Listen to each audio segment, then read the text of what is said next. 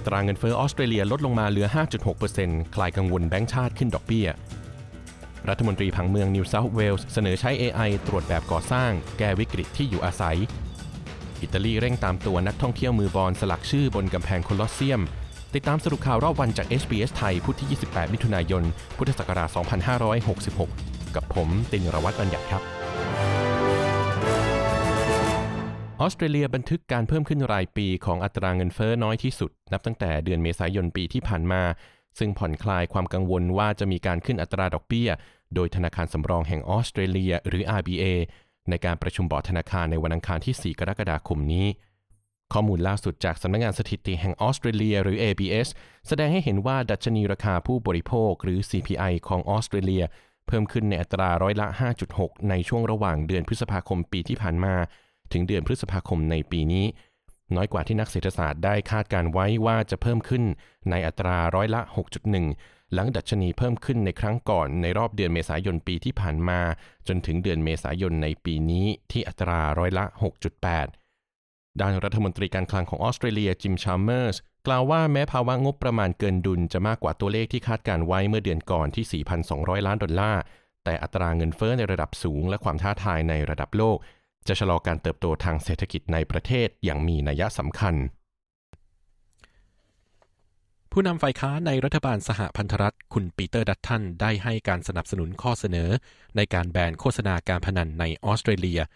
ทั้งนี้การไต่สวนของรัฐสภาออสเตรเลีย ถึงอันตรายจากการพนันทางอินเทอร์เน็ตในออสเตรเลีย ได้ให้คำแนะนำ 31 ประการ ซึ่งรวมถึงการแบนการทำการตลาดของการพนันออนไลน์เป็นเวลา 3 ปี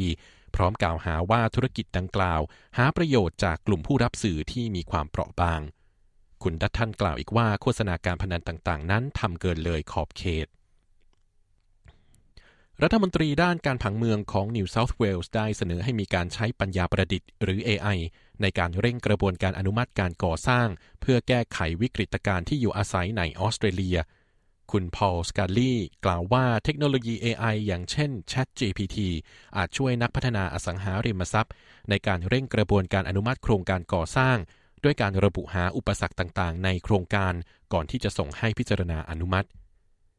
ทั้งนี้คุณสกาลีได้สั่งการให้หน่วยงานของเขาดำเนินการค้นหาตัวอย่างการวางแผนที่มีขนาดใหญ่ที่สุดจากทั่วโลกสำหรับ AI และ Machine Learning ครัวเรือนหลายพันแห่งในรัฐเวสเทิร์นออสเตรเลียจะได้รับเครดิตในบิลเรียกเก็บค่าไฟฟ้าครั้งถัดไป หลังคณะกรรมการพิจารณาพบว่าบริษัทกำเนิดไฟฟ้าขนาดใหญ่ที่สุดของรัฐ ขึ้นค่าไฟฟ้าอย่างไม่สมเหตุสมผล ทั้งนี้บริษัทดังกล่าว ซึ่งคือบริษัท Synergyได้ตกลงที่จะคืนเงินให้กับลูกค้าครัวเรือนของตน รายละ 28 ดอลลาร์ เป็นเครดิตในใบเรียกเก็บค่าไฟฟ้าในครั้งถัดไป ทั้งนี้การชำระเงินคืนมูลค่า 30 ล้านดอลลาร์ของบริษัทซินเนจีนั้น เกิดขึ้นหลังจากการเปิดเผยว่าผู้ให้บริการพลังงานรายดังกล่าว ขึ้นค่าไฟฟ้าประมาณ 11,000 ครั้ง ระหว่างปี 2016 ถึงปี 2017 ช่วงนี้ติดตามสถานการณ์ในต่างประเทศนะครับ รัฐมนตรีด้านวัฒนธรรมและการท่องเที่ยวของอิตาลีให้สัญญาว่าจะตามหาและลงโทษนักท่องเที่ยวคนหนึ่ง ซึ่งถูกบันทึกภาพเอาไว้ขณะกำลังสลักชื่อของเขา และบุคคลที่คาดว่าจะเป็นแฟนของเขา บนกำแพงของโคลอสเซียม โบราณสถานที่มีชื่อเสียงของอิตาลีในกรุงโรม ซึ่งการกระทำในลักษณะดังกล่าวเคยเป็นความผิดที่มีค่าปรับสูงมากในอดีต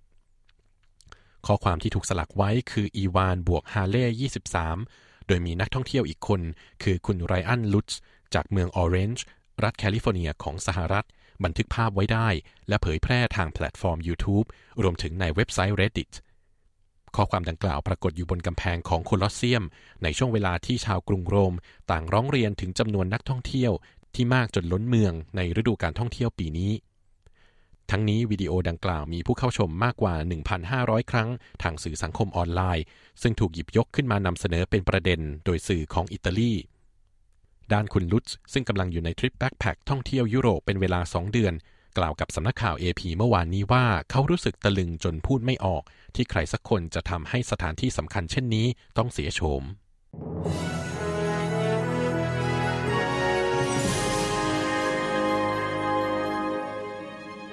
ช่วงนี้มาตรวจสอบอัตราแลกเปลี่ยนเงินตราระหว่างประเทศกันนะครับ 1 ดอลลาร์สหรัฐแลกเงินไทยได้ 35 บาท 56 สตางค์ 1 ดอลลาร์ออสเตรเลียแลกเงินไทยได้ 23 บาท 61 สตางค์ และ 1 ดอลลาร์ออสเตรเลียเทียบเท่ากับเงินดอลลาร์สหรัฐ 66 เซนต์ครับ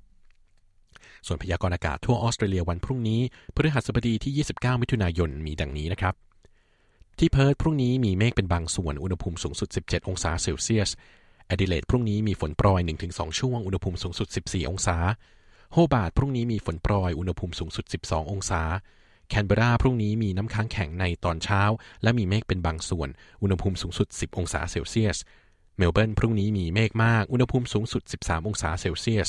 ซิดนีย์พรุ่งนี้มีเมฆเป็นบางส่วน อุณหภูมิสูงสุด 16 องศา บริสเบนพรุ่งนี้ลมจะเบาลงและมีเมฆเป็นบางส่วน อุณหภูมิสูงสุด 22 องศา และที่ดาวินพรุ่งนี้อาจมีฝนโปรยในตอนเช้า อุณหภูมิสูงสุด 33 องศาเซลเซียสครับ และทั้งหมดนี้คือสรุปข่าวรอบวันจาก SBS ไทย พุธที่ 28 มิถุนายน พุทธศักราช 2566 ผมตินรวัตรบัญญัติ รายงานครับ